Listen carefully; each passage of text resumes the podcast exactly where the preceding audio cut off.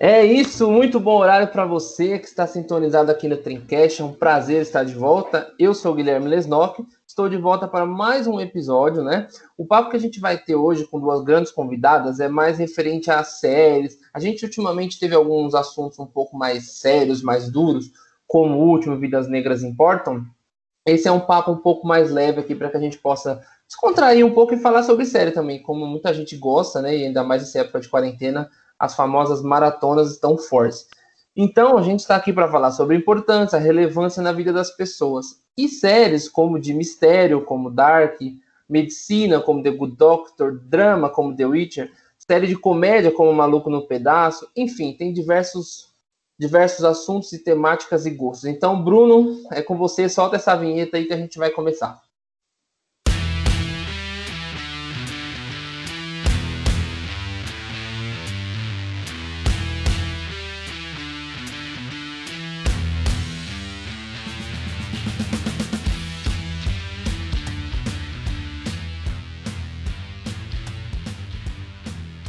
Bom, as nossas convidadas de hoje é a Gabi Orsini, jornalista do canal Gabi Orsini. Seja muito bem-vindo, Gabi. Obrigado pela presença.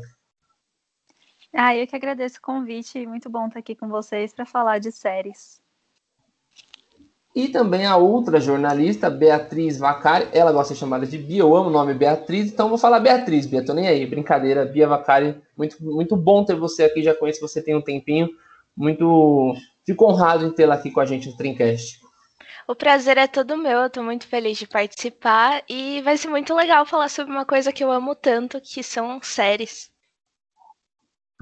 Bia, quando a gente pensou nessa, nessa pauta, a gente pensou nela e sobre filmes.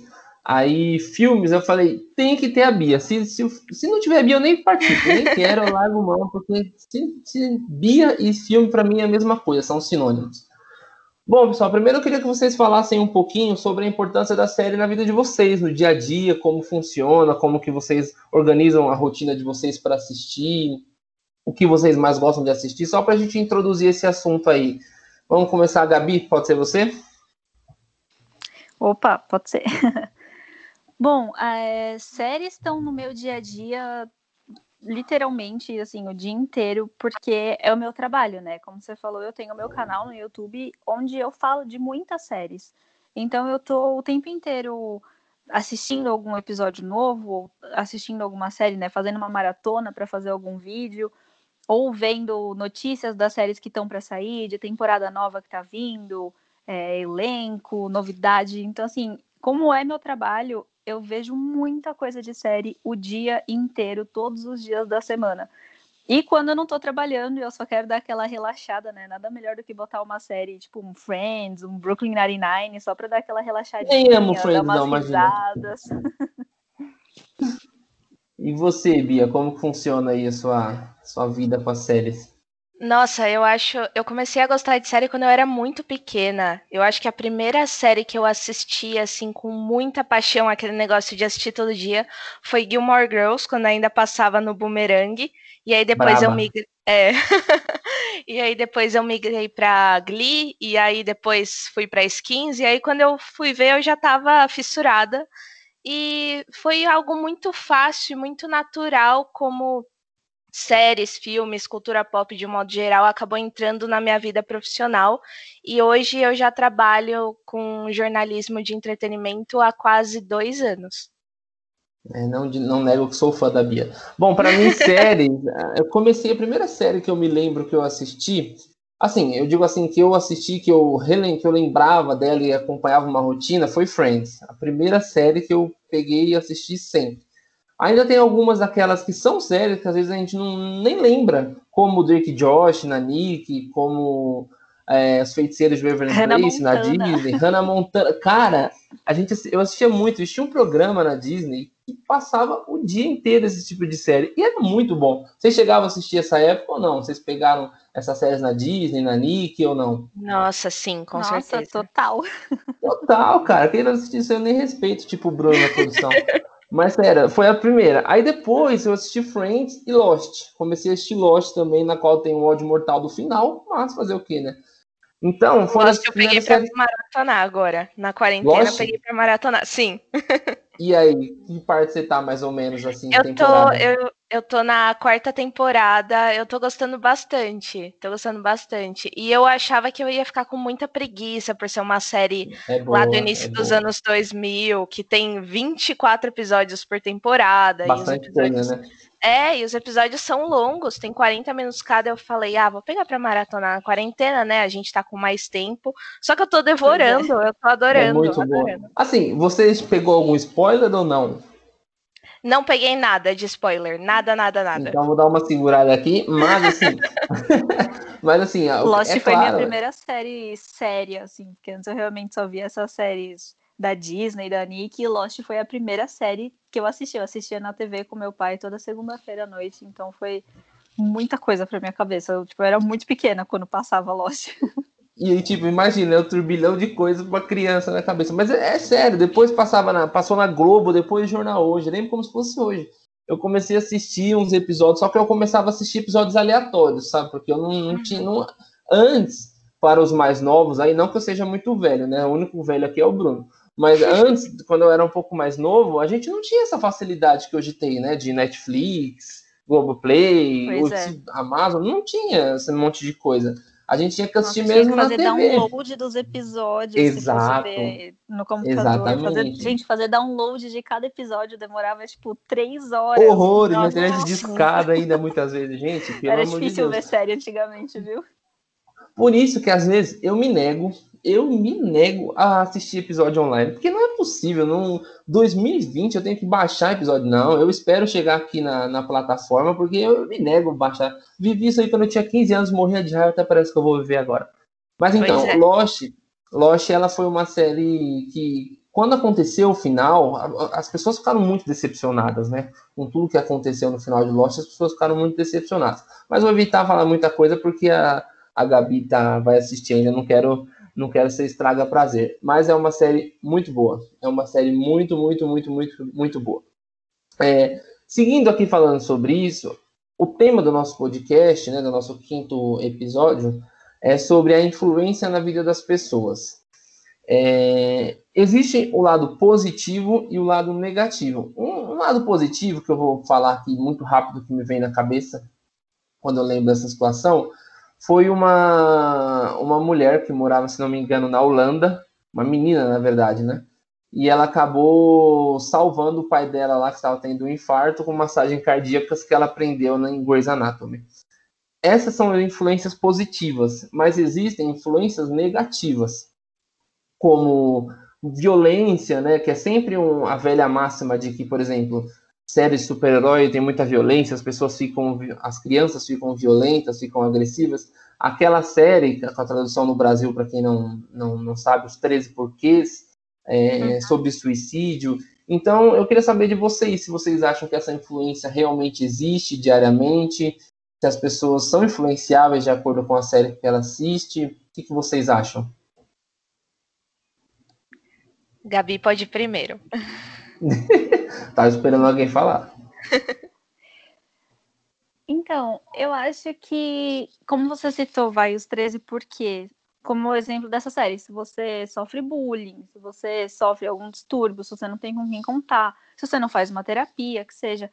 Mas eu acho que a produção da série tem que saber conduzir o assunto de um jeito que não vai dar ideias, entre aspas, sabe? Então, eu, por exemplo, não assisti os 13 porquês, porque eu sei que ia me ativar vários gatilhos. Eu li o livro, né? Então eu tinha uma ideia do que era a história. Eu falei, não vou ver a série, porque já basta a minha cabeça estar tá imaginando isso, já foi um gatilho para mim. Ver a série não ia me fazer bem.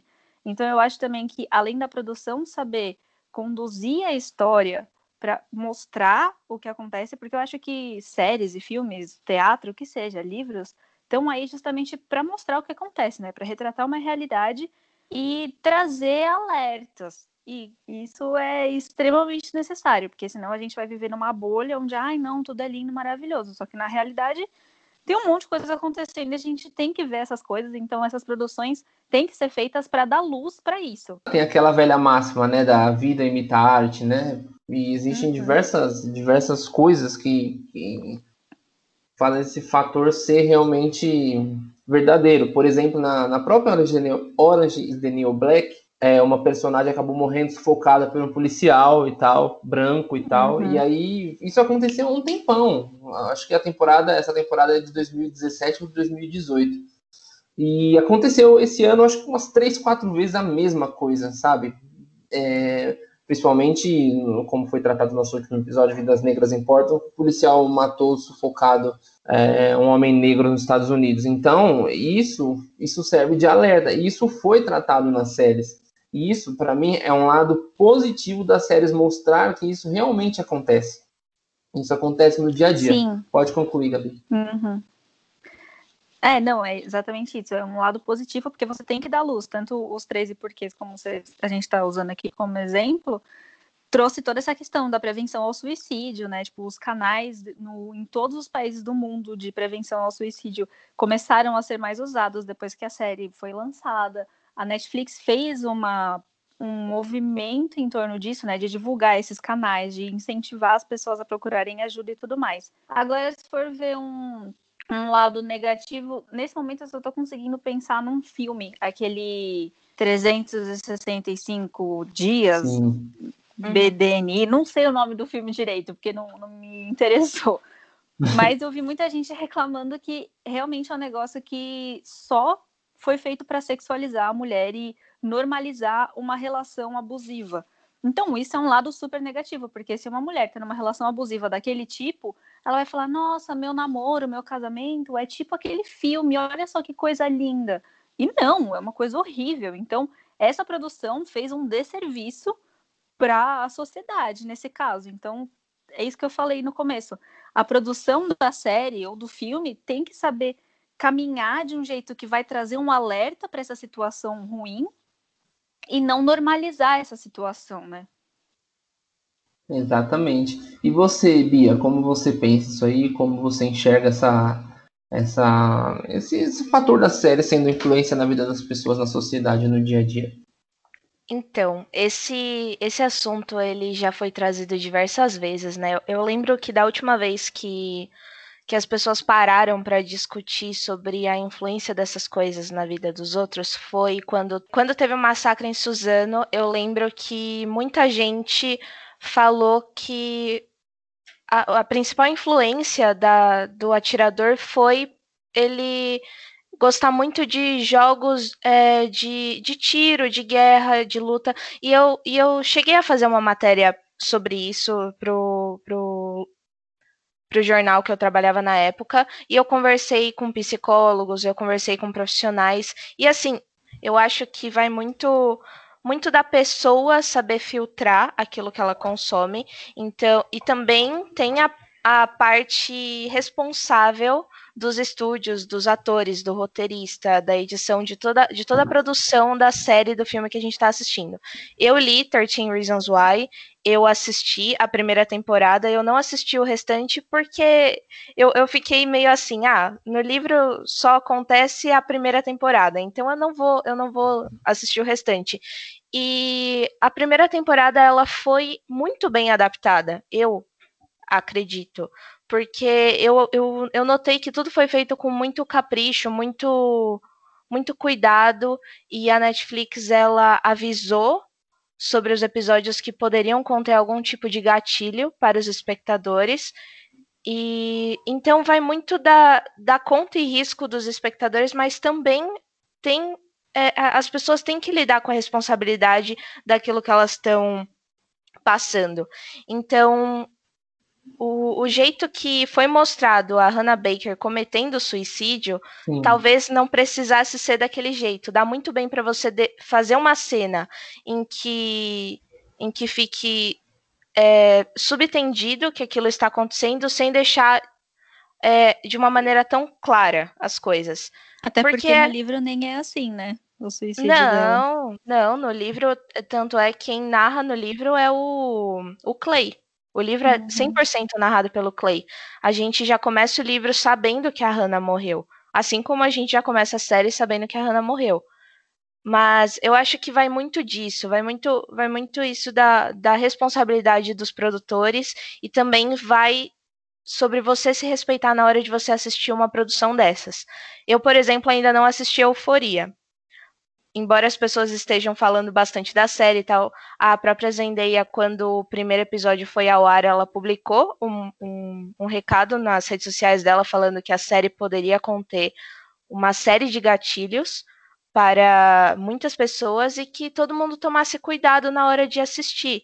E que se você é, tivesse uma sensibilidade maior para certos assuntos, ela entendia 100% você escolher não assistir a série, por mais que você fosse fã dela. Então eu acho que vai muito da responsabilidade da produção de avisar. Então, uhum. então a, na visão de vocês, eu acredito que a, as próprias produções das séries, ou até mesmo a plataforma que a coloca, como por exemplo a mais famosa que é a Netflix, cabe a ela disponibilizar esse tipo de informação, que existe, né, desde que o mundo é mundo, a famosa censura, né, ó, a partir de 16 anos você pode assistir, a partir de 14, a partir de 18 e tal, mas a gente sabe que isso nunca foi levado muito a sério. Então, talvez deixar um pouco mais, um pouco mais explícito, ó, essa série contém realmente violência, pode você ter algum tipo de problema psicológico, algum tipo de tratamento, é recomendável que você não assista. Isso pode partir dela, mesmo que afaste um pouco algum tipo de espectadores?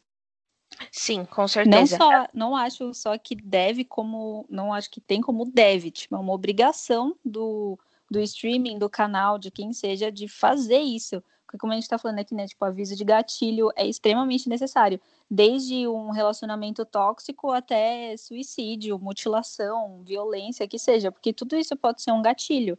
Você vai aí, a partir do momento que já tem esse aviso, você vai assistir por sua própria conta e risco, porque você sabe o que você vai encontrar ali, mas tem que ter esse aviso. Com certeza. É, a Netflix, ela deixou muito bem claro o conteúdo que teria naquela série You, né? Quando, uhum. quando foi lançado. Tanto é que quando eu assisti o trailer pela primeira vez, eu achei que falaria, abordaria um relacionamento abusivo, não uma, não um personagem stalker. Mas sim um uhum. relacionamento abusivo. Aí eu só fui entender melhor quando eu fui foi assistir. um pouco além, né, do relacionamento abusivo, né? Sim, sim, sim. sim mas a Netflix avisou antes, e todo mundo que assistiu sabia sobre o que se tratava. É, eu tô assistindo The Boys agora, e antes de todo episódio vem uma Recomendo. tela. É, não, muito bom, é incrível. Muito bom. Só muito que, boa. só que muito antes boa. de todo episódio vem aquela tela avisando tudo que você vai encontrar nos episódios. Então, sangue... E é muita coisa que você vai encontrar nesses episódios. Exato. sangue, né? violência, é, cenas de sexo explícito, drogas tudo isso está avisado. A, a, plataforma ela, ela avisa e ela deixa é, isso na tela durante um bom tempo antes do episódio começar. Uhum. É, porque faz e parte aí... dela mesmo, né? Para ela é uma, é uma segurança para ela mesma, porque isso, querido ou não, reflete na sociedade. Na sociedade todos nós vivemos. Sim, e aí quando você vê um 13 Reasons Why que o, a série gira em torno de um suicídio, você vê a Netflix fazendo uma campanha gigantesca sobre prevenção do suicídio e abrindo esses canais para ajudar os fãs da série, os fãs dos atores que seja, né? Você vê os próprios atores, o próprio elenco fazendo essa mobilização junto, então tem muito além de só dar um aviso às vezes, né? É, tem um lado, tem um lado muito positivo nisso. Tem uma série chamada Dirt, Dirt Joe na Netflix, John. É uma série muito boa e fala de relacionamento abusivo. São duas temporadas com histórias diferentes. A primeira temporada é de um homem que se aproxima da mulher e acaba em, em torno do dinheiro dela e acaba tomando tudo que é dela. A segunda temporada não, não foge muito disso, mas é que na, na primeira temporada o cara era mais violento, ele era mais assim. E na segunda temporada, é, a intenção do cara, ele era crescer financeiramente com a mulher porque ele realmente gostava dela. Mas durante, quando ele cresceu, estava bem, os dois cresceram, ele acabou conhecendo uma outra mulher. Né? E essa outra mulher era mais nova e tal, ele acabou ficando com ela, e aí começou a acontecer um monte de coisa, a protagonista parecia que ela era louca ao longo da série, e depois a gente percebeu que não, que o cara foi um puta pilantra mesmo. E aí é que a gente tá. Esse tipo de série, ele pode ser tipo um óculos para as pessoas enxergarem na vida real, não pode? Não, para que as pessoas enxergam na sociedade que isso acontece mesmo, porque essas histórias são baseadas em fatos reais. Então, apesar do lado negativo, que algumas coisas podem influenciar, como é, violência e tal, de muitas séries que as pessoas acabam, como as próprias crianças, em filmes de super-herói. Não que eu concorde 100% com isso, mas é uhum. o que uhum. dizem.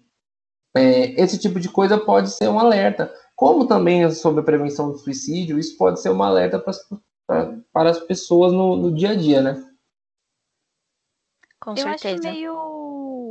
Não sei se hipócrita é a palavra certa, mas falar que filme, série de super-herói é o que incentiva a violência, quando se você liga no jornal, na TV, o que Sim. mais passa é violência, sabe? Então, tipo, não é justo você jogar a culpa de uma sociedade violenta nos filmes. Porque se você tá vendo um filme de herói, o que o herói tá fazendo é justamente combater essa violência, violência. combater os vilões, as pessoas ruins.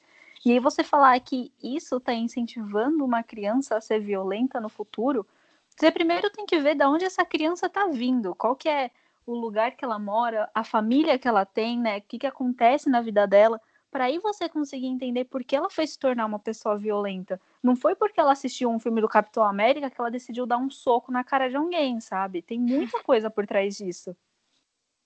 É verdade, concordo.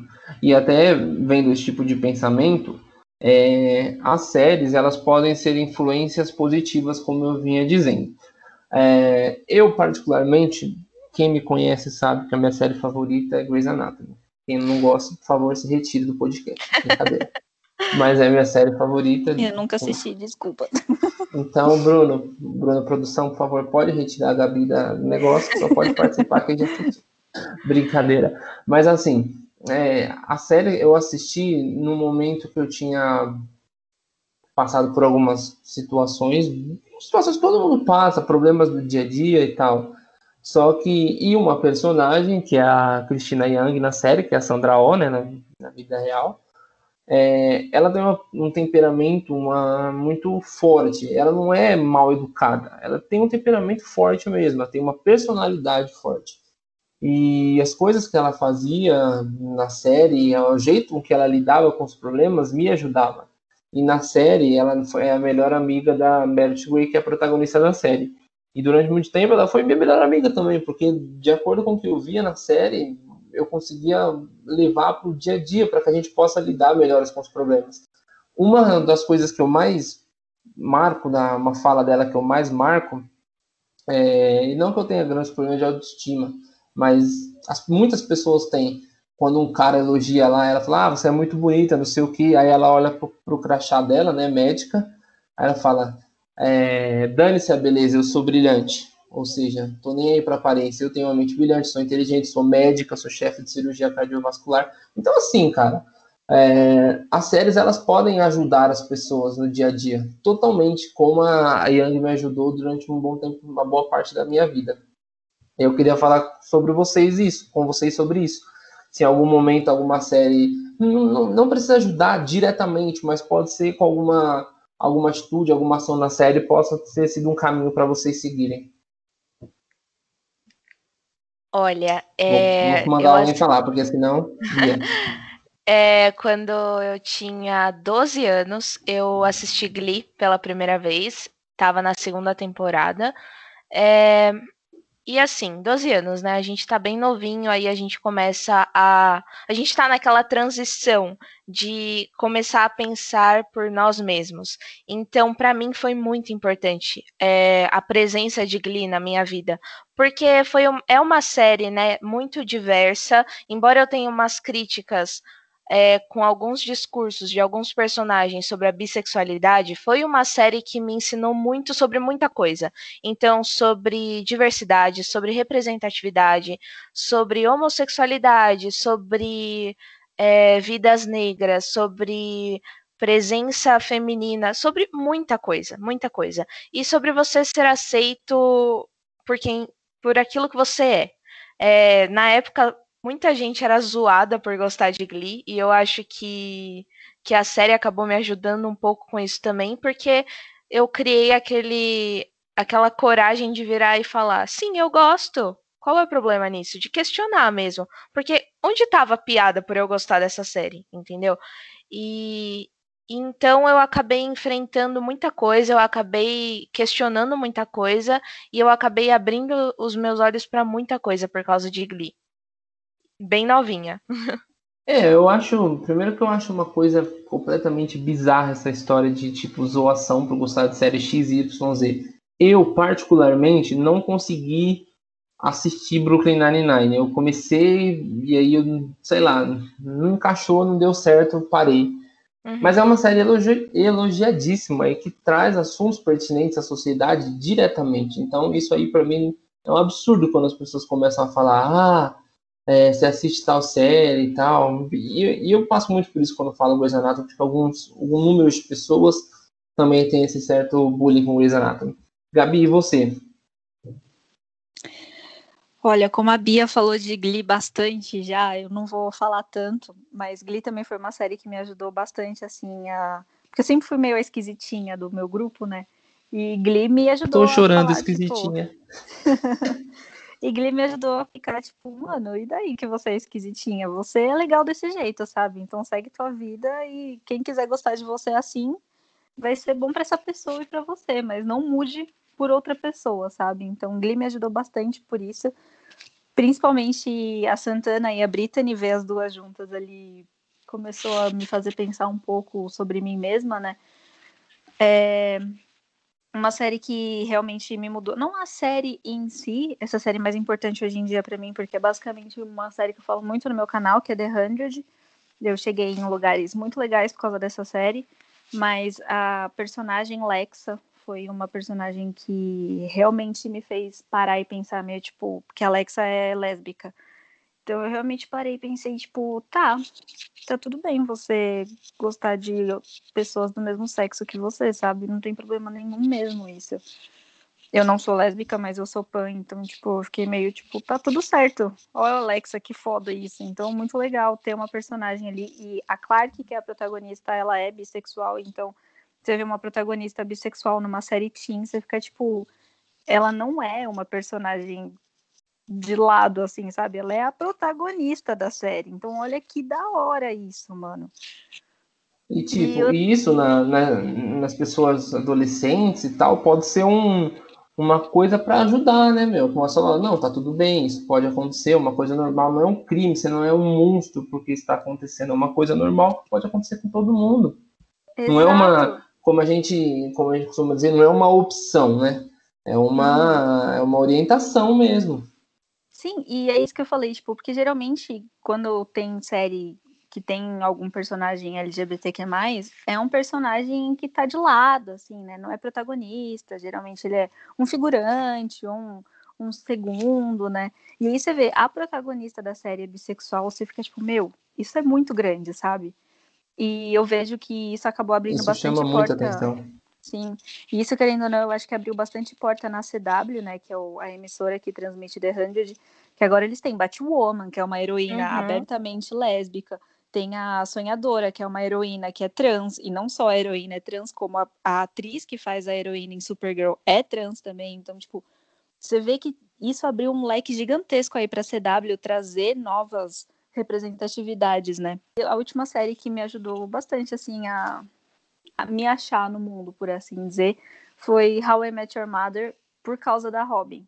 Porque eu me identifico muito com a Robin, porque ela ícone. é uma pessoa que, além de ser um ícone, que, tipo, ela não quer ter filhos e ela, tipo, quer viver a vida dela por ela. E tem muita gente que acha isso um pensamento meio egoísta, né?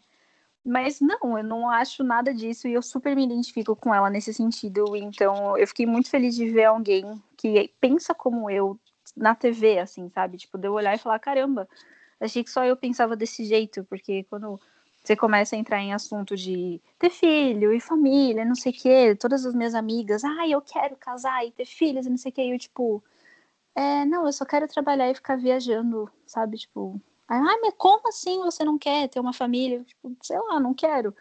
E aí você vê uma personagem assim, sendo representada na TV e ninguém julgando ela por causa disso. Eu fiquei muito tipo, que da hora, sabe? Tipo, é muito legal. Então ela serviu mesmo para não só ela, mas como outras, o famoso quebrando tabus, né? Que uhum. mostram na série o que acontece muitas vezes na sociedade de forma escondida, como ela, por exemplo, que não quer construir família, quer ter uma vida à parte, não quer ter filhos e tal, e, é a vida dela, né? E isso acontece em, em muitas outras séries, inclusive uma que eu vou colocar aqui, e já ir puxar um outro assunto também para a gente falar, é, que é Sex Education, que é uma Sim. série que fala diretamente sobre é, a vida sexual de adolescentes, jovens no, no mundo, e, e, aí eles criam uma opção de criar uma clínica de terapia sexual na escola. E isso é um tabu no Brasil.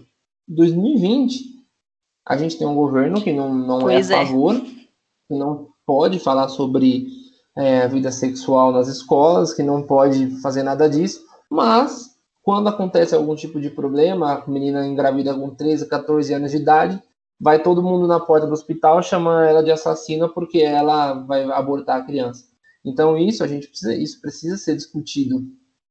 Isso precisa ser discutido na sociedade no contexto geral. E essa série mostra muito isso que a gente está vendo. Mostra muito como a orientação sexual na vida da desde a, do adolescente de 12, 13, 14 anos, não sou não sou psicólogo, então não posso dizer com precisão na, na idade correta, mas como na adolescência é preciso falar sobre isso para que as crianças, para que os adolescentes consigam já é, crescer com esse tipo de orientação na cabeça, para não acontecer a coisa que aconteceu com a menina que foi abortar a criança após ela ser estuprada pelos tios lá, e um monte de gente na escola, cara, um monte de gente na porta da, do hospital chamando ela de assassina, é um absurdo. É um absurdo. Então, esse tipo de ensinamento nas escolas, ele é importante. E isso quebra tabu. E isso mostra como as coisas deveriam ser e como isso traz um pouco mais de clareza no assunto no dia a dia para todo mundo, para os mais velhos, porque eu entendo às vezes quando as pessoas mais velhas é, têm uma opinião um pouco contrária do que a gente vê hoje, porque a geração é outra, mas todo mundo pode evoluir e crescer. E essa série, na minha opinião, traz muito isso e é uma série muito muito importante para falar sobre isso. Sim, com Alguém certeza. já assistiu essa série ou não? Sim, eu adoro. Eu assisti em dois dias inteiros a, a as duas temporadas. Eu acho muito é importante. Muito Sim, eu acho muito importante toda, toda a discussão que a série traz. Não só essa, como também aquela Eu Nunca, Never Have I Ever, da Netflix, que as três protagonistas da série, nenhuma delas é branca. Embora é, Never Have I Ever tenha sido um pouco criticada por uma gordofobia velada em alguns episódios, ela ainda traz algumas coisas muito importantes, como é, em relação à representatividade. É aquilo de da pessoa que que está assistindo se ver na série. Isso aconteceu também em um dos episódios de Hollywood, minissérie também da Netflix, do Ryan Murphy, que algum de vocês já assistiu. Posso soltar spoiler aqui? Eu não assisti, mas pode posso falar, soltar spoiler porque eu gosto de spoiler, bomba. tá bom. É, Hollywood fala sobre a época de, de, em que Hollywood ainda era, ainda tinha o letreiro Hollywood Land e mostra como seria a indústria cinematográfica na época se houvesse é, se houvessem atores e atrizes negros nos estúdios. Não só atores e atrizes, como roteiristas, produtores.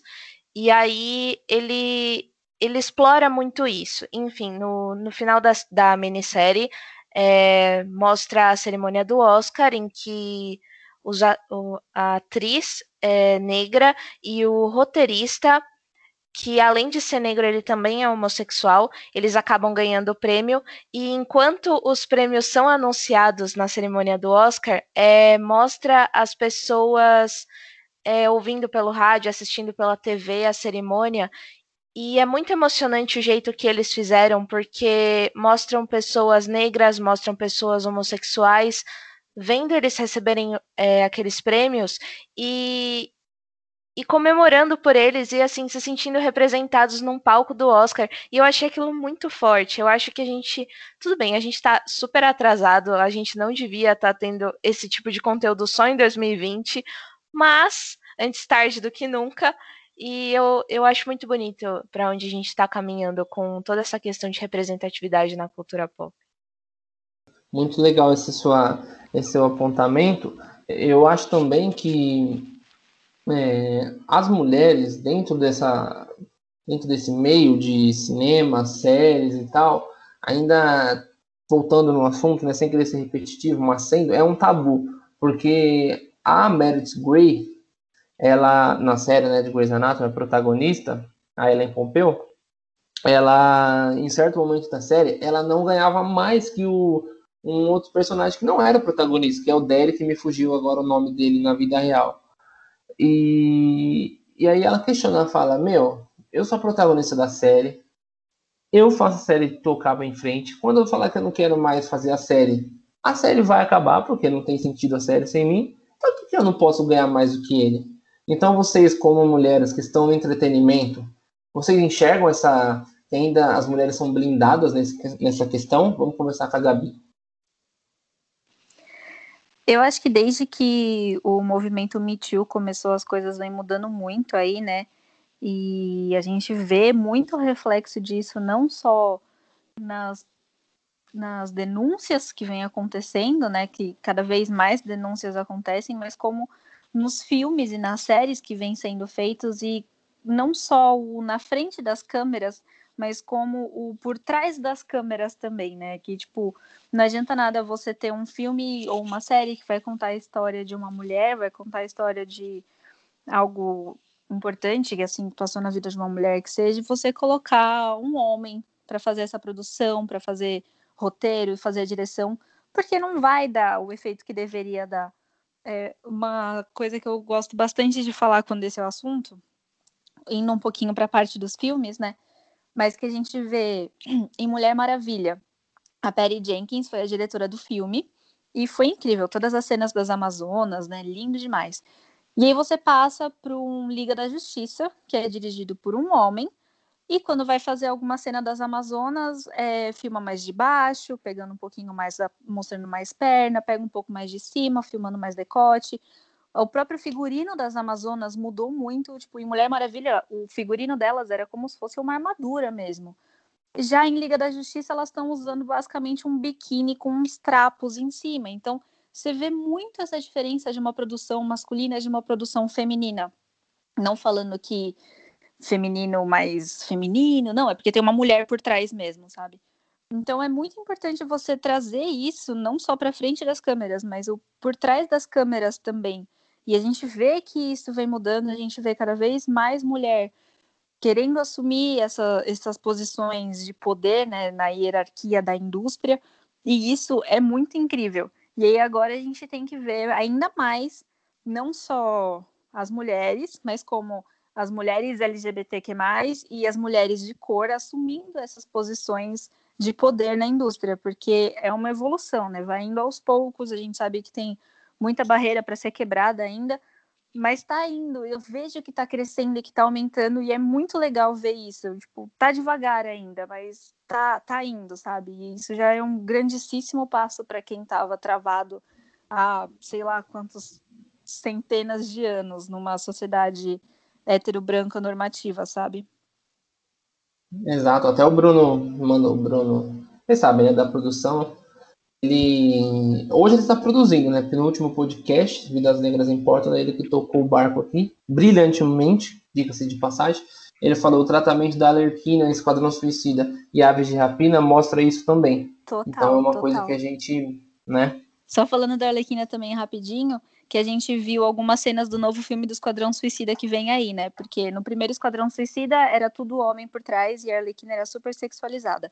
Aí teve Aves de Rapina, que foi um bando de mulher por trás das câmeras, e a gente viu a Arlequina com roupas comuns e roupas normais, sem sexualizar ela nem nada, né? E agora, no novo Esquadrão Suicida que o James Gunn tá fazendo, apesar de ser um homem na direção, é uma mulher que tá como figurinista do filme. E nas poucas cenas que a gente viu desse novo Esquadrão Suicida vindo aí, já deu para ver que não tá sexualizada a personagem. Então a importância também de ter uma mulher vestindo uma mulher, né? E isso já muda muito, dá para ver é drástica a diferença dos figurinos da Arlequina nos três filmes. Bacana, bacana. É bom a gente falar sobre isso e tratar as diferenças, porque ainda as pessoas acham que é o famoso mimimi, né? E não é isso que não é assim que a banda toca, como diria o outro. E você, Bia, como você vê essa essa essa situação? Eu vou tagarelar demais. Bom, é, eu eu acho que depende, assim, voltando um pouco para o início do episódio e para falar sobre como, como tudo depende do jeito que os personagens são representados. Eu lembro que uma cena de Game of Thrones que a, uma das personagens ela agradece pelo seu por ter sofrido estupro, porque se não fosse pelo seu estuprador, ela não teria amadurecido do jeito que ela amadureceu. E assim, eu acho que além de irresponsável, é uma leitura de, um, de uma superação pessoal que não cabe ao homem fazer. Não teve nenhum episódio de Game of Thrones que foi dirigido por uma mulher. E, uhum. e assim, o trauma que, que uma mulher passa depois de ter sofrido qualquer tipo de abuso, é, o mérito é todo dela. Ela não tem que agradecer ao estuprador. Então ela tem que se for para ela agradecer alguém, ela tem que agradecer a si mesma por ser forte, por ter conseguido passar por aquilo, por ter conseguido achar uma saída. E eu acho que foi um pouco irresponsável de Game of Thrones de ter é, aprovado um diálogo desse para passar numa, na televisão internacional. Então, além desse, desses exemplos que vocês deram de Mulher Maravilha, de Esquadrão Suicida, Aves de Rapina, etc., tem esse exemplo que eu queria dar também, e eu também quero falar sobre duas séries originais da Amazon, é, que retratam muito bem como, como a mulher pode ter várias formas, várias. E ter, e ter suas vontades expressadas de, de toda e qualquer maneira, porque ser mulher não é um negócio fechado, não, é, não, não, não existe uma definição. Ser mulher é ser mulher. Você você, você é como você quiser. E assim, é, a minissérie Fleabag mostrou bastante isso, porque eu não me lembro. Amo, maravilhosa, perfeita, zero defeitos. Nossa, você agora o programa estava é no nível, agora ele subiu no nível assim, Tá lá em cima agora do programa. Agora vai bombar. 2 milhões. eu não me lembro, eu não me lembro de assistir uma série em que a protagonista falava abertamente sobre sexo. Então, assim, Fleabag, Fleabag tem várias características que tornam a série incrível, mas uma que me chamou muita atenção é isso de, sim, eu sou mulher e eu amo sexo. E eu vou falar de sexo anal abertamente no primeiro episódio, quebrando a quarta parede, Na olhando primeira pra câmera. cena, praticamente. Exatamente. E, não, e pior, eu, vou, eu tenho que contar, desculpa só de cortar, eu tava achando com a minha mãe, cara. Eu falei, não, mas vamos pôr essa série aí, liguei. Falei, meu Deus, o que que tá acontecendo aqui? Porque logo na primeira cena, na primeira cena, meu, maravilhosa. Amei logo de cara. Sim, sim. Eu assisti com a minha mãe também. Eu assisti primeiro sozinha, depois eu fui assistir com a minha mãe. E, e eu gosto muito Fiquei meio da série. não né? e eu gosto muito da série por conta disso. Mostra todo um, um, arco muito forte dela, dela lidando com o luto, com o arrependimento, com isso de, de querer a aprovação alheia, né? Ser, ser aprovada pelos homens que ela se relaciona e todas as experiências sexuais dela são horríveis. Enfim, é, eu, acho, eu acho absolutamente incrível. E a outra série que eu queria falar também é Marvelous Mrs. Maisel, que é do Prime Video também, e ela se passa em Nova York, se eu não me engano, é na década de 50 ou de 40, uma Nova York bem antiga, em que o auge da vida de uma mulher era se casar, formar família, ter filhos, etc e tal. E a Maid Maisel, a protagonista com um pouco mais de 30 anos, logo no primeiro episódio, ela recebe a notícia de que o marido dela traiu ela com a secretária dele e que ele estava deixando ela. Então, assim, socialmente falando, no contexto da época, etc e tal, aquilo era o fim da vida dela. O marido dela deixou ela, ela foi traída, entendeu? E e a série consegue lidar com tudo isso muito bem, porque a Mid, ela com, com, a, com o divórcio, com a traição, com a separação, ela se vê a mulher incrível que ela sempre foi, só que estava escondida atrás de um casamento. E aí tem todo aquele julgamento que a mãe dela faz em cima dela, porque a mídia resolve ser comediante. E comediante na época trabalhava em bar à noite, é, ambientes é, frequent, é, frequentados por homens, e tem todo aquele discurso machista, e todo o fato dela ser uma mulher comediante, uma mulher solteira, agora, né? Comediante com filhos, com mais de 30 anos, que fala sobre sobre não gostar é, do próprio corpo às vezes, que fala sobre comer demais, que fala sobre sexo, que fala sobre uma série de coisas em cima de um palco para todo mundo ouvir. Então é absolutamente incrível e você pensa em como aquilo é, é lido naquela época, como aquilo é, é, visto naquela época, é absolutamente incrível. E Marvelous Mrs. Maisel também é da mesma criadora de Gilmore Girls, então você acaba também notando várias é, coincidências entre a Mid e a Lorelai. Queria aproveitar que a Bia estava falando dessa série da Miss Maisel, eu lembrei muito, e eu vou até aproveitar para enaltecer as nossas produções nacionais, que é a série Coisa Mais Linda da Netflix eu acho que tem uma pegada bem parecida. Maravilhosa, maravilhosa. Essa série é linda demais, né? Protagonizada por mulheres maravilhosas, cada uma vinda de um cenário completamente diferente da outra, e você vê elas unidas e querendo se ajudar e a superar os traumas que elas tiveram e a enfrentar uma sociedade machista de eu não vou lembrar de que ano que é, anos 50, anos 60, alguma coisa assim. E, meu, é linda essa série, é uma delícia de assistir. Ela também traz todo esse empoderamento feminino numa época que não existia isso, né? Então é incrível demais. Se vocês nunca assistiram, assistam, porque é maravilhosa. E como eu falei, enaltecer as nossas produções nacionais é muito importante também, porque a gente tem muita coisa boa que é feita aqui no Brasil e que a gente acaba não dando muita bola, porque acha que síndrome de vira-lata, né? Que as coisas do Brasil não são tão boas como as coisas da gringa. Mas essa série é muito boa. Sim. E eu também queria falar também, como a gente falou de The Boys antes, falar um pouquinho da transformação da Starlight quando ela entra no, no set, né? Que é o grupo lá de super-heróis, tipo a Liga da Justiça da série. Sim, maravilhosa. Ela, meu, ela tava, tipo, com um figurino que era super comportado, entre aspas, assim, né? Tipo, não mostrava nada e tava bonita e tava linda, maravilhosa, mas foi ela entrar no set, que é um negócio 100% tipo pra mídia, e ela começou a usar um colã mostrando decote, mostrando perna, ela usa peruca para mostrar que ela tem mais cabelo e ficar mais sexy, mais deslumbrante, tipo, você vai ser uma super-heroína ou você vai ser uma modelo, sabe? E isso eu acho muito legal, essa crítica que The Boys faz também, né? De, tipo, essas pessoas que vivem pela imagem e que se mudam inteiro só pela imagem e que às vezes acabam se vendendo por isso, né? Seja num trabalho, seja por motivo que seja. Então isso é uma crítica bem legal que tem em The Boys também. É, outra série que eu vou citar aqui, só pra gente falar um pouquinho mais sobre isso, a presença das mulheres e tal, é na série Transparente da Amazon. É, é uma série que fala de conta a história da Maura, né, uma transgênero, e o, o, grande problema que acontece não é nem dentro da série, que a série é toda maravilhosa, eu assisti três temporadas assim, muito rápido, que é muito boa, mas quando eu fui pesquisar um pouco sobre a quinta temporada, por quê? Porque eu tava vendo no app aqui, que eu vou anotando as séries que eu já assisti, e aí só tinha um episódio na quinta temporada, e eu tava no final da terceira, aí eu falei, ué, o que aconteceu? Aí eu fui pesquisar e só tinha um episódio mesmo de duas horas. E aí eu fui pesquisar o que, que aconteceu para ser para ter sido cancelada.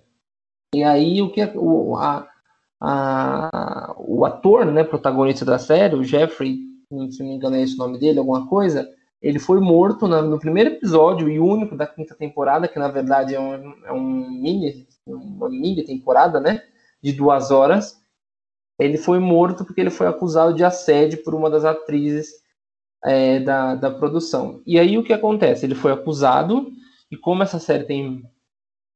A série assim, fala inteiro sobre a importância da mulher, a liderança da mulher, fala sobre o sexo, tudo através dos olhos da, das mulheres, mais especificamente sobre a Maura. Não faria sentido você deixar um cara que foi assediou numa temporada de uma série que fala sobre a importância da mulher, a relevância da mulher. Então, aí ele foi tirado da série, fizeram a quinta temporada com um episódio só e cancelaram a série. Ok, isso é importante, mostra que é, é quando essas coisas precisam ser denunciadas, essas coisas precisam ser mostradas, para que ele seja punido realmente. Só que aí o que acontece, ele foi contratado pela Netflix para uma outra série, na qual eu não lembro o nome, é, mas ele está contratado e vai participar. E a atriz que foi, que denunciou, a atriz, né, na verdade, que é o nome da atriz, que denunciou o caso de assédio, ela disse, abre aspas, não estou surpresa porque somos trans, estou acostumada às pessoas que não querem acreditar em nós. Nossas palavras não carregam o mesmo peso que a de outras pessoas. Então, foi legal a mesma ter mandado ele, a Amazon ter, ter mandado ele embora, por tudo que ele fez, só que aí é um lado muito negativo da Netflix colocar ele numa temporada de uma série após tudo isso. Ele disse que pediu desculpa, ele pediu desculpa numa entrevista ao New York Times, disse que não era a intenção dele magoar ninguém, né? Mas, como diria o outro, depois que inventaram a desculpa, ninguém mais morreu. Muito negativo o lado da Netflix e positivo o lado da Amazon, né? Mais um desses casos aí que a gente pode explicar, colocar nesse meio das mulheres sofrem tanto nesse meio do cinema, séries e tal. Outro exemplo, não menos importante, voltando a falar sobre a Sandra Oh, na qual eu amo de paixão, é sobre Killing Eve. Vocês já assistiram ou não? Não, eu, eu não assisti. Só. Então as duas se retirem, brincadeira. É uma série muito boa. Na série, é uma série muito boa mesmo. E ela falou dessa terceira temporada, que foram seis meses é, de gravação. E ela fala que comandados todos, comandaram toda ela por mulheres e tal, é, que as mulheres são as protagonistas, porque é ela, a Sandra Oh, tem uma outra personagem que é assassina da série, e tem a outra que investiga, e a Sandra Oh é uma das, vamos dizer assim, uma das policiais da série, investigadoras da série, melhor dizendo. Então são três mulheres protagonistas.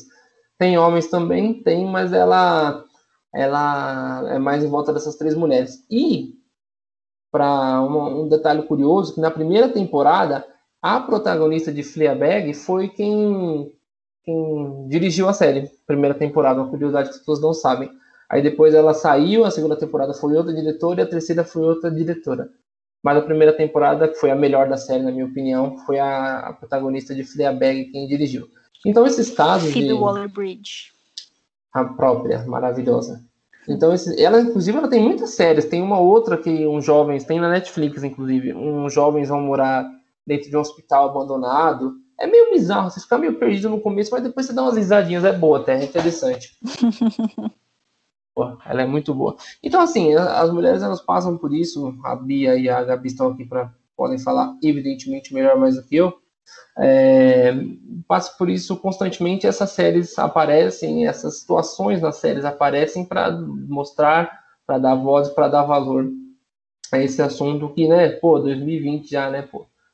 Esse, o ator, por exemplo, de Transparente, pelo amor de Deus, né? O cara falou, pediu desculpa e disse que não era intenção magoar alguém. Meu amigo, pelo amor de Deus, você encoxou a mulher, você vai magoar quem? Meu, não dá, é. não dá. São coisas que não dá. É, alguém quer falar mais uma coisa sobre esse assunto ou a gente pode partir para o último tópico aqui que a gente tem para falar? Pode partir. Pode ir. Vamos lá. Agora falando um pouco sobre no mundo capitalista que a gente vive. As séries, vocês acham que vocês acham que as séries elas têm relevância no mundo capitalista? Quando eu fui pesquisar sobre isso, eu fiquei, cara, beleza, pode ter coisas interessantes, mas será que tão interessantes assim? Aí a gente cita Game of Thrones que em que é, é, se passa né, na Islândia e após é, os bancos da Islândia terem decretado falência, o que tornou o país assim um terror financeiro e outros países não quiseram ajudar, a série ajudou nisso. Por quê? O aumento de turistas no, na Islândia valorizou a questão financeira. Por conta de tudo que eles viam, as montanhas lá e tal, eles fizeram com que a economia do país subisse. Outra pesquisa, se não me engano, da Universidade do Norte do Texas, eles dizem que é, um em cada cinco viajantes, pessoas que estão visitando os lugares, vão no lugar onde sua série favorita se passa. E isso é muito importante a gente pensar, porque as séries, além de ter uma, na nossa famosa quarentena que estamos vivendo aqui, além de ser um negócio de para entreter e tal, ela mexe com a política, ela mexe com a economia do país. Ela mexe diretamente, abertamente com isso. Eu queria que vocês comentassem um pouco sobre isso. É, claro, não especificamente sobre a questão financeira, porque a gente não tem os números aqui, mas a importância das séries para os países mesmo, para os países se mostrarem que muitas vezes a gente não tem tanto conhecimento e acaba depois indo visitar por conta disso. Inclusive, eu queria ir no hospital lá do, de Grey's Anatomy, lá, que tem num, num país lá, meu, pelo amor de Deus, que lá é meu sonho. Eu não ia sair, não, eu ia levar uma barraquinha, colocar lá na porta, a partir de agora eu moro aqui. Vamos lá. Bia. Um, eu acho, eu acho que sim. Eu tenho muito mais isso com filme. Eu tenho uma listinha que eu guardo comigo, com todos os lugares que eu quero visitar ainda para recriar fotos eu de também. filme. então, o, o, o, Colégio de Sociedade dos Poetas Mortos, o Banco de Forrest Gump. Ai, então, enfim. se você não me levar nesses dois, a gente vai encerrar nossa amizade. A gente não. A... A gente Nossa, vai. Nossa, Forrest Gump é tudo. Você falou Forrest Gump aí, já tava o nível de tinha subido. Agora então, ó, nem sei mais onde tá, a gente já tá nos cometos. Né? Não, a gente vai. É, agora com série, eu vejo muita gente visitando, né, o, o Central Perk, óbvio. É... Lógico, clássico. Sim, classicão. É, tanto é que no ano passado os 25 anos de Friends foram o tema da casa Warner, né? E aí eles recriaram o Central Park, recriaram o apartamento do Joey e do Chandler, recriaram a cozinha da Mônica. É, que mais?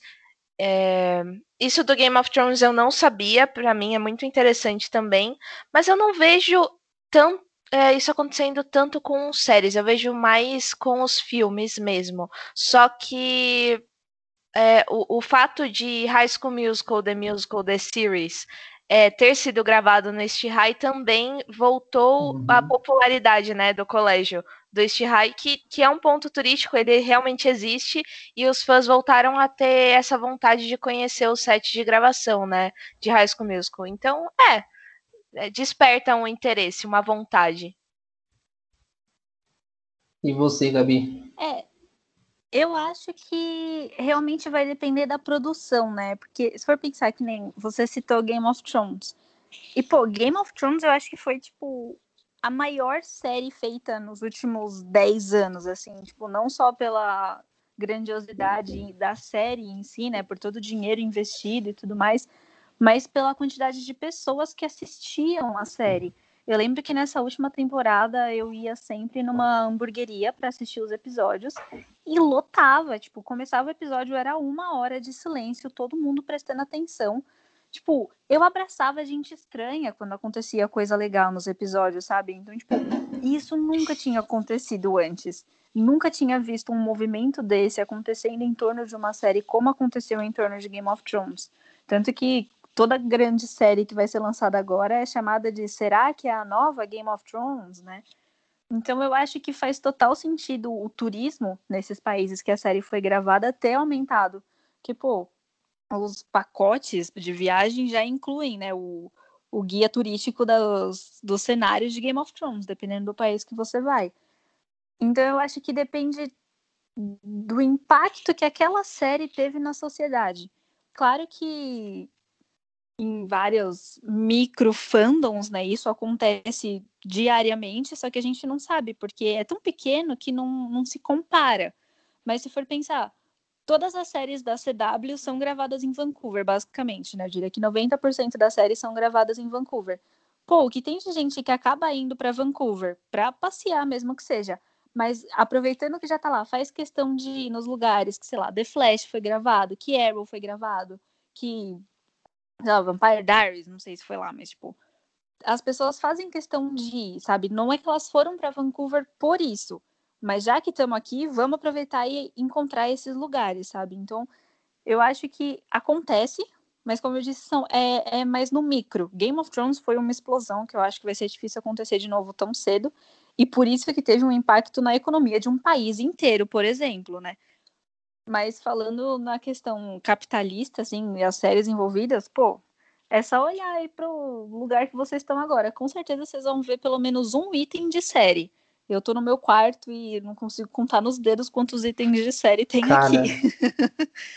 Mas Meu a Deus, gente é tá verdade, sempre eu tentando- comprando coisa. Eu, por exemplo, tô com uma camiseta de Game of Thrones, acabei de ver. Então, tipo, a gente compra essas coisas e isso, querendo ou não, é revertido, né? Tipo, sei lá, essa camiseta eu comprei numa loja, mas essa loja comprou os direitos de usar a estampa, usar o nome Game of Thrones, e deu um dinheiro pra HBO, deu um dinheiro pro George R. R. Martin. Então, tipo, Então tudo- move a economia, né? Exato, série move a economia de um jeito ou de outro, seja vendendo bonequinho, seja vendendo álbum de figurinha, seja vendendo roupa. Vai movimentar de algum jeito a, a economia do mundo inteiro, né? É isso, exatamente isso. É por isso que eu trouxe essa, esse assunto para a gente falar, porque às vezes a gente pensa, nossa, e tem a ver, mas tem muita coisa a ver, como o próprio exemplo que você deu, né? Eu, por exemplo, estou tomando água na minha, no meu copinho de Friends, na qual eu dei de lembrança no meu aniversário para todo mundo que, que veio. Então, assim, são coisas que a gente não, às vezes nem para para pensar, né? E é uma coisa muito, é, muito comum. Bom, a gente está quase acabando. Agora a gente vai fazer uma, uma, uma brincadeira, entre aspas, né? Eu vou falar o nome de uma série e vocês falam se são contra ou a favor. Contra significa ok. que a série tem que acabar, destruir, explodir. Não, não é isso, tem nada a ver. A gente só, não, sei lá, não gostei muito, que nem Brooklyn Nine-Nine. Eu não gostei muito, mas é a minha opinião. Significa que a série é um lixo, que tem que acabar e todo mundo morrer. Não, eu só, não sei lá, não curti muito.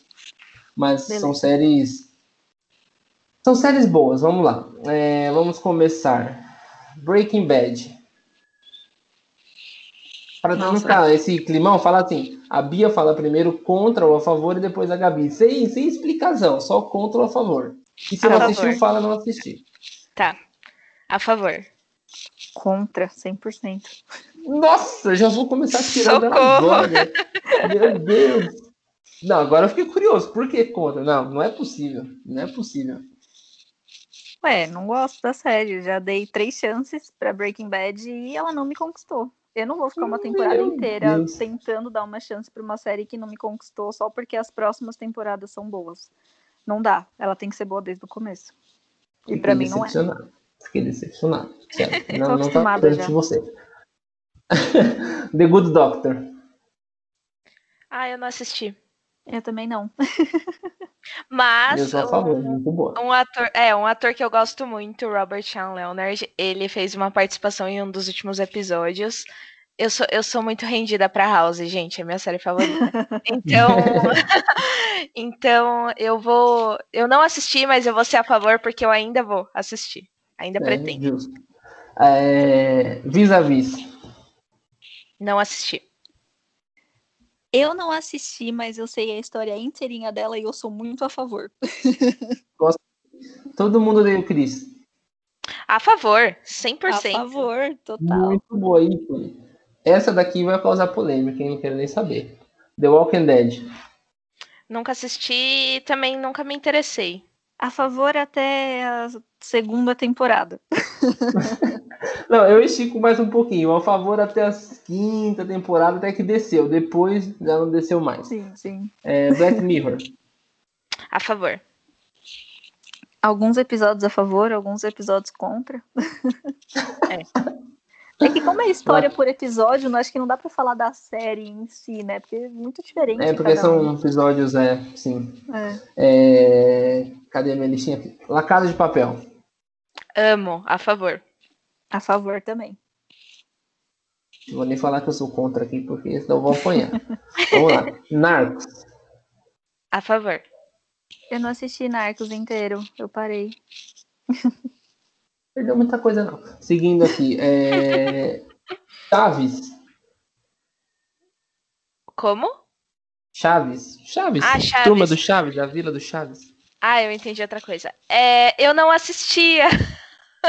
então. Sim, Não, não é- você, você nasceu com 20 anos, sem infância, não é possível. Não, eu não assistia. Eu, eu assistia outras coisas. Então, vou ser contra, porque eu, eu, se eu assistir, eu assisti pouquíssimos episódios. Que piada. Eu Gabi. sou contra porque é ruim mesmo.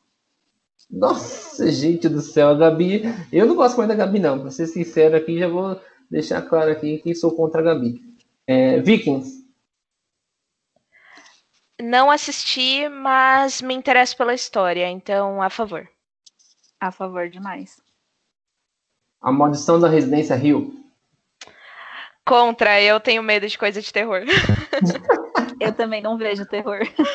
Gente, Smallville, então. A favor. A, a favor. favor. É, Mid Hunter. A favor. Eu não assisti.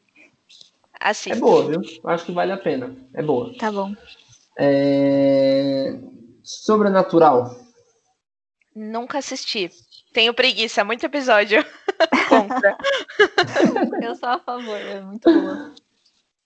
Blacklist. A favor. A favor. Orphan Black. A favor, com certeza. Perfeita, perfeita. Eu vi só o primeiro episódio, mas eu sei que é muito boa essa série, então eu sou a favor. Eu preciso continuar de assistir ela ainda. Nossa, maravilhosa. Lucifer. Não assisti ainda. Então.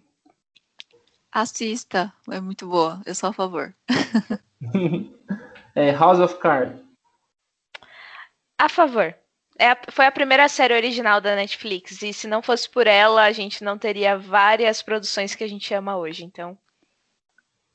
Olha, só porque a Bia falou isso, eu vou ser a favor, porque eu tenho algumas questões com essa série, mas eu, eu gostei do argumento dela. Na tradução para o Brasil, como defender um assassino? A favor. Muito boa, né? Nossa. Eu adoro. A favor. É boa. Senti esse um aí no começo, mas beleza. Eu tava é... pensando pra ver se eu lembrava de alguma coisa ruim, porque faz muito tempo que eu não vejo. uma coisa ruim é ótimo. Agora uma série um pouco mais nova, Ozark. Eu não assisti, mas eu li muitas críticas sobre, tá na listinha, até porque foi indicada ao M, né? Fala então, bom, a favor. Né? Uhum. A favor. Sim. Meu, minha irmã assistiu, eu vi alguns episódios com ela, mas não me pegou a trama, eu achei muito devagar. Eu vou ser contra. É... Grey's Anatomy. A favor. Nunca vi. Triste demais, né? muito triste sua vida. Brincadeira. É, Olhos que condenam na tradução para o Brasil. A favor, a favor. É forte. Não é, uhum. não é um negócio de boa de Você assistir, fica, mas. Dá um nó na garganta, não dá? Se assistir? É, Nossa. é, mas é necessário, a favor. Sim, a favor demais. Demolidor. Não assisti. A favor. Eu também nunca, nunca assisti, não. É, Brooklyn Nine-Nine. A favor. Eu Muito gosto. a favor, é uma delícia. Tô sobrando aqui, então. E pra gente terminar aqui, deixa eu ver a minha lista, uma bem legal, bem interessante, para eu pegar a raiva de vocês se vocês não quiserem assistir. ah, Sex Education, vai, só pra gente terminar aqui. A favor. Muito. A favor também, sim. Mais uma, só pra gente. Agora sim, hein? Big Bang. Como? The Big Bang.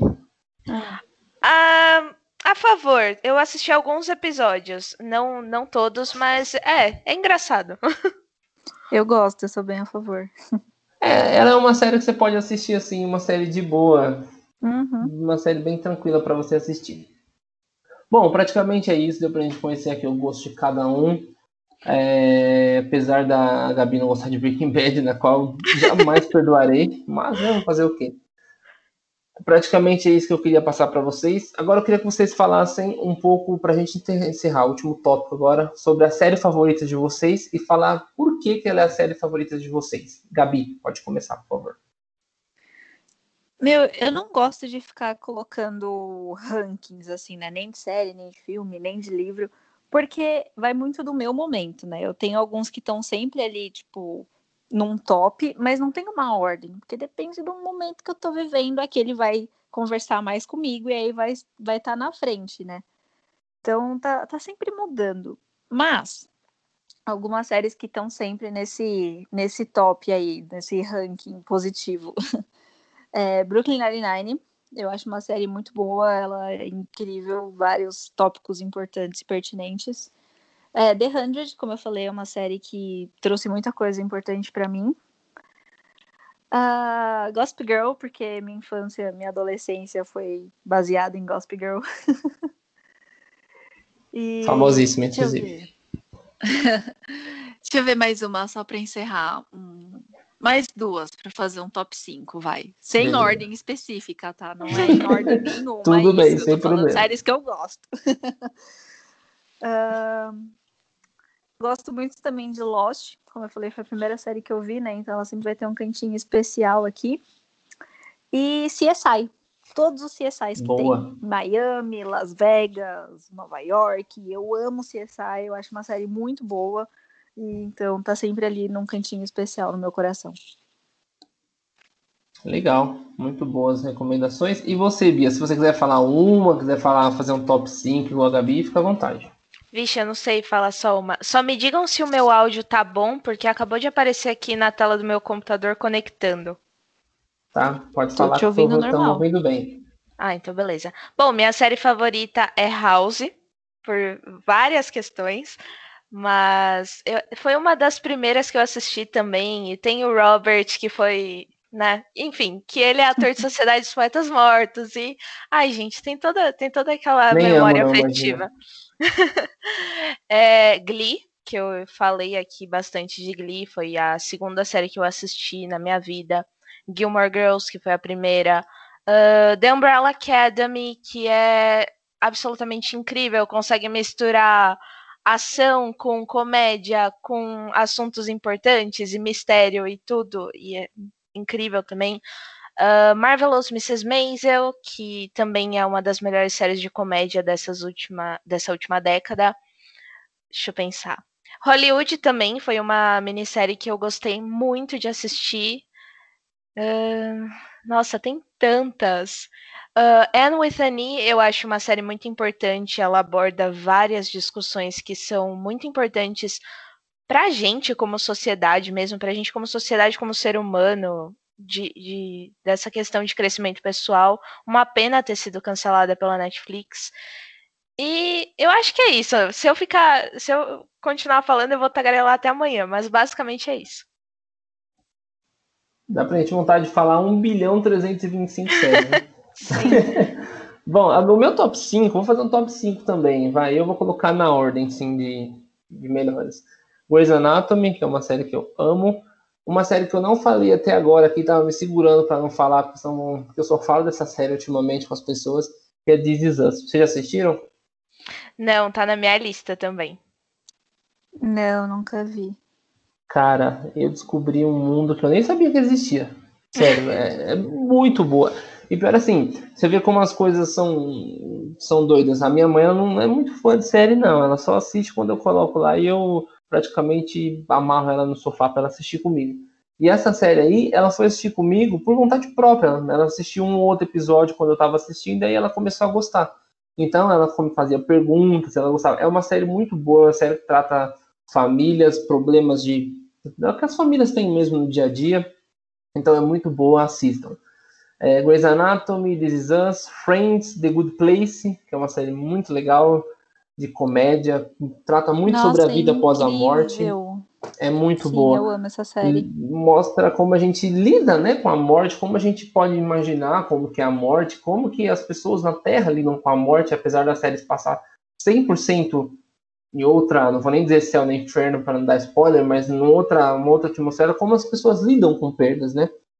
E pra gente terminar, Typical, que é uma série, nossa, muito boa, muito legal, interessante. É, mostra os problemas que as pessoas têm para lidar com o autismo, tanto pessoas, o autista, tanto pessoas que precisam lidar com isso e que não é um problema, é só uma circunstância que a pessoa acabou nascendo e tendo que conviver com aquilo e, e a pessoa é uma pessoa como qualquer outra. Então é muito boa, é muito legal tem, olha, abordagens assim que eu fico, eu fiquei, para mim foi uma, uma surpresa, uma grande surpresa, porque é uma série muito maravilhosa. Bom, essa foi praticamente as minhas séries. Ô Bruno, faz aí o seu top 5 aí, manda aí no chat, produção, que eu vou falar aqui antes da gente acabar. Eu é... queria comentar mais duas. Queria comentar Diga, mais fica duas. à vontade é Band of Brothers, que é uma minissérie que foi lançada em 1999, se eu não me engano. Ela é dirigida e roteirizada pelo Steven Spielberg e pelo Tom Hanks. e ela se passa ao mesmo tempo que Você o resgate... nem ama, né? Imagina. Não, imagina. ela foi uma das minisséries mais premiadas na história do Emmy e ela se passa ao mesmo tempo que o resgate do soldado Ryan. Então, eu, eu amo produções de guerra e o jeito que Band of Brothers foi produzido, foi filmado, foi pensado com tanto capricho. Assim, eles usaram armas que realmente foram utilizadas durante a, a Segunda Guerra Mundial. Então, é, é, é, é gostoso de ver um negócio é, tão bem feito. E também queria falar sobre The Get Down, que também foi cancelada pela Netflix, mas eu gostava muito. Eu já assisti duas, três vezes. E é uma série musical que fala sobre a, a juventude negra do Bronx, se eu não me engano, em 1960, 70. E tem o Jaden Smith, tem o Justice Smith, então é, é, muito legal de assistir. Por mais que tenha sido cancelada, o final não ficou muito aberto, então vale bastante a pena. Essa série é bem boa mesmo. É, o Bruno fez a listinha dele aqui, do que ele. a listinha das melhores séries dele. Breaking Bad, Game of Thrones, Dr. House e House of Cards. Eu me nego a dizer a terceira ali porque não sou muito a favor dela não, mas foi citada nesse podcast. Desculpa. No Twitter vamos fazer assim, se vocês descobrem qual é a série, a quinta série dele. Foi citada aqui no podcast. Quem citou a série foi a Gabi e ela citou uma personagem que fala sobre representatividade feminina. Então, no Twitter quando a gente postar lá, comenta lá se vocês sabem qual é a série do Bruno aí que ele que ele citou aí nessa listinha de top 5. É, bom, a gente está chegando no final do, do podcast. Queria agradecer as duas pela presença. Gabi, é, muito obrigado pelo seu conhecimento que você trouxe, pelas suas ideias sobre representatividade, sobre é, como a gente vê e enxerga as mulheres, porque as mulheres são, é, são, vistas na sociedade de uma forma e às vezes elas têm os pensamentos e, não tem nada a ver com como a sociedade quer que elas sejam vistas. Então, muito obrigado por, esse, por, por você compartilhar essas, essas ideias com a gente. Eu que agradeço muito o convite por ter participado aqui. Foi muito gostoso o papo com vocês. Sempre bom a gente poder falar de série, de representatividade, de coisas que importam, né? E de coisas que também só alegram. Então, muito obrigada pelo convite. É isso. Obrigado, obrigado mesmo. Bia, você eu já sou fã desde 2017, já Banquei demais a Bia sempre, sempre com o maior carinho do mundo comigo e eu com ela. Então, muito obrigado pela sua presença. Você é aquilo que eu falei no começo do podcast. Quando eu falo de filmes, para mim vem você na cabeça automaticamente, séries também. Uma pessoa que não só sabe, como estuda também muito sobre isso, pesquisa muito sobre isso. Então, você é sempre muito gabaritada para falar. Obrigadão, viu? Ah, eu que agradeço. Eu espero participar de muitos outros e eu fico muito feliz. Eu queria que vocês vissem o sorriso que eu tô dando com tanto comentário legal assim. Mas é isso. Obrigada, foi muito especial, muito divertido e eu realmente espero poder estar aqui eh, poder estar aqui com vocês de novo. Bom, é praticamente isso, né? A gente tinha para falar. Eu acho que o, as nossas ideias que eu gostaria de abordar aqui foram todas muito bem esclarecidas pelas meninas. É, o podcast, inclusive, foi num momento meio delicado, né, para o cinema, para as, para séries, para tudo, todo mundo que trabalha com produção de séries, filmes, foi pego ontem, né, de surpresa, com, ontem, no caso, dia 28, é, com a morte do Chadwick Boseman. É, eu fico até meio emocionado de falar, porque as pessoas sabem que eu não gosto muito de filmes de super-herói, não sou muito fã, não muita coisa de super-herói mas essa é inevitável, cara. Pelo que ele fez em Pantera Negra, é, pelo Pantera Negra, o filme que representa com atores negros, referências africanas, é, concorreu ao, melhor filme né, no Oscar, então não tem muito o que falar, só mesmo lamentamos muito a perda que nós tivemos. Eu acho que toda a força aí para a família e para quem é fã dele, para quem gosta dos trabalhos do, dele esse podcast é uma, é uma homenagem, né? Sei que a gente, entre um milhão de homenagens que ele vai receber com todos os méritos, esse a gente dedica para ele aí por tudo. E tem tudo a ver também, né? O assunto não foi. Já, esse podcast já estava decidido tem uma semaninha que seria essa pauta que a gente ia tratar no, no episódio número 5, e aí acabou de acontecer aconteceu isso ontem, né, no dia 28. Você que pode ouvir outros dias, aconteceu no caso no dia 28, a gente está gravando no dia 29. 29 de agosto, então que fica aí uma homenagem para ele, que onde quer que ele esteja, que a luz dele continue brilhando. É, pessoal, muito obrigado pela presença de todos vocês aqui acompanhando, ouvindo esse podcast. Compartilha aí no Twitter, no Facebook, no Instagram, manda para primo, para avó, para sei lá, para quem vocês quiserem, manda a bala aí, porque esse podcast eu gostei muito de fazer. A gente sempre gosta de trazer assuntos relevantes, mas esse é um assunto muito muito mais leve, né? Muito mais dinâmico que falar sobre séries é sempre muito muito bom. Então, muito obrigado a todos que acompanharam. Muito obrigado mais uma vez, Bia e Gabi. Obrigado, Bruno, na produção. Nos sigam nas redes sociais, Trincast Oficial. É, estamos no Twitter, no Instagram, no Facebook, estamos em todas as plataformas aí. Mandem sugestões de pauta, mandem comentários. Então, praticamente é isso. Obrigado, viu, meninas, mais uma vez. Tamo junto, até a próxima.